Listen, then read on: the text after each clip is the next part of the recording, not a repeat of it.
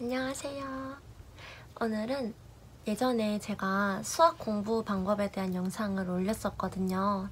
그게 이제 4등급에서 1등급으로 제가 등급을 올렸는데 여러분들한테 그 비법을 공유해드린 영상이 있어요. 여기다가 제가 올려놓을 건데 이거 먼저 보고 오셔야 돼요. 왜냐하면 여기서 나오는 그 핵심에 대한 내용을 조금 더 자세하게 다룬 내용이 오늘 영상이 될 거기 때문이죠. 제가 수학을 4등급에서 1등급으로 올렸다고 했잖아요. 저 때 수학이 진짜 어려웠는데 한 문제 틀렸거든요.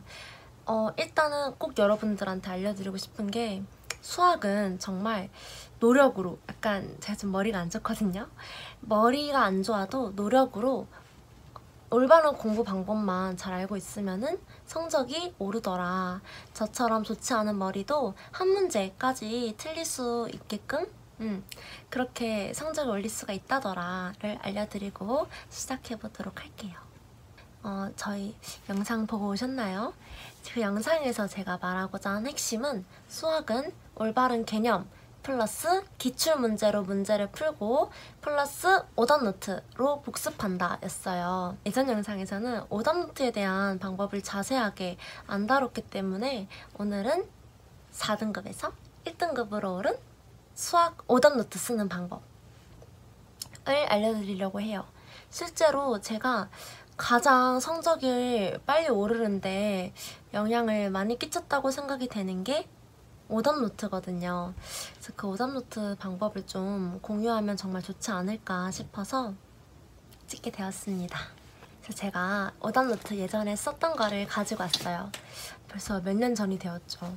저는 이런 이런 건데 좀 되게 공부 자극 글귀들이 되게 많죠. 오답 노트는 일단 여기다가는 제가 좀 공부 태도를 되게 중시 여기잖아요. 그래서 좀 자극받는 글귀들을 써놓으면 되게 좋은 것 같고 정말 좋은 말이 여기 있어요. 문제는 틀리라고 있는 거다. 여러분들이 문제를 푸는 과정에서 무조건 아 맞아야지 이렇게 생각을 안 했으면 좋겠어요. 그런 게 아니라 문제는 틀리면 오히려 좋은 거예요. 수능 볼 때 틀릴 수 있었던 거를 지금 이렇게 미리 틀림으로써 한 문제 덜 틀린다 이런 식으로 가면 제가 직접 쓴 오답 노트들을 이렇게 자세히 보고 오시죠. 일단은 문제를 먼저 적고 해설을 적어줘요.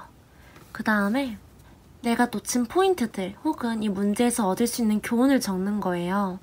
저는 여기서 수열 파트에 써서 수열 문제 풀 때 내가 주의해야 되는 부분도 적어주고 또 반드시 규칙이 있을 거라는 믿음을 가져서 직접 구해봐야 한다라고 적어놨고 제가 잘 못하는 문제 독해 문제 독해 부분이 내가 약하구나 해서 자세하게 적어놨어요. 이런 부분이 있었는데 이 부분을 놓쳐서 문제를 풀지 못했다. 이런 식으로 정말 상세하게 기록을 해놓는 거예요. 그래야지 나중에 내가 아, 문제 독해가 약하니까 문제를 읽을 때 최대한 천천히 그리고 꼼꼼하게 읽어야겠다라는 것도 알 수가 있는 거겠죠. 여기도 한번 보실까요? 제가 이렇게 적어놨어요. 답이 없는 문제는 존재하지 않는다. 명심 또 명심. 주어진 조건을 어떻게 이용해야 답이 나올까? 이런 식으로 적어놓고 식과 식의 관계가 되게 중요하다. 라는 식으로 또 기록을 해놨습니다. 그리고 제가 공부를 하다가 제가 약한 개념이 있을 거 아니에요. 그러면 이렇게 개념도 오답 노트에 다 적어놔서 정말 올인원 노트를 만드는 거예요. 그래서 개념도 같이 볼 수 있고 내가 많이 틀리는 문제들, 어려운 문제들도 같이 공부를 할 수 있는 나만의 올인원 노트를 만든다고 생각을 하면 될 것 같아요. 여러분 잘 보고 오셨나요? 이렇게 오답 노트를 쓰고 난 다음에는 정말 계속 보는 거예요.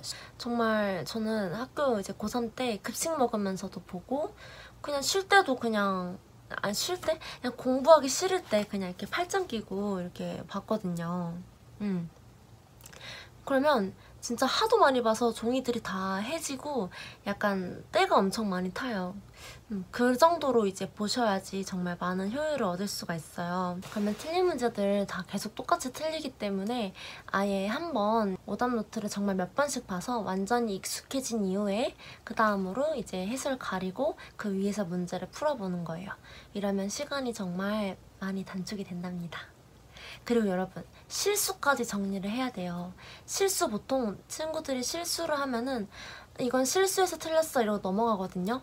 근데 내가 하는 실수도 그 패턴이 있어요. 예를 들어서 10 빼기 2가 8인데 계속 7이라고 하는 거예요.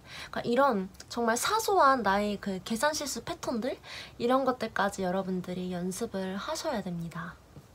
어, 또 말씀드리고 싶은 거는 막 이것저것 막센 풀었다가 자이 스토리 풀었다가 뭐 개념 원리 풀었다가 이러는 게 아니라 기출 문제집 딱 한 권을 정해서 그것만 완벽하게 본다는 생각으로 공부를 해보세요. 그러면 여러분들도 저처럼 성적이 많이 오를 수 있을 거예요. 그럼 여러분 제 영상 오늘도 끝까지 시청해주셔서 정말 정말 감사하고요. 저희는 또 다음 영상에서 만나요. 안녕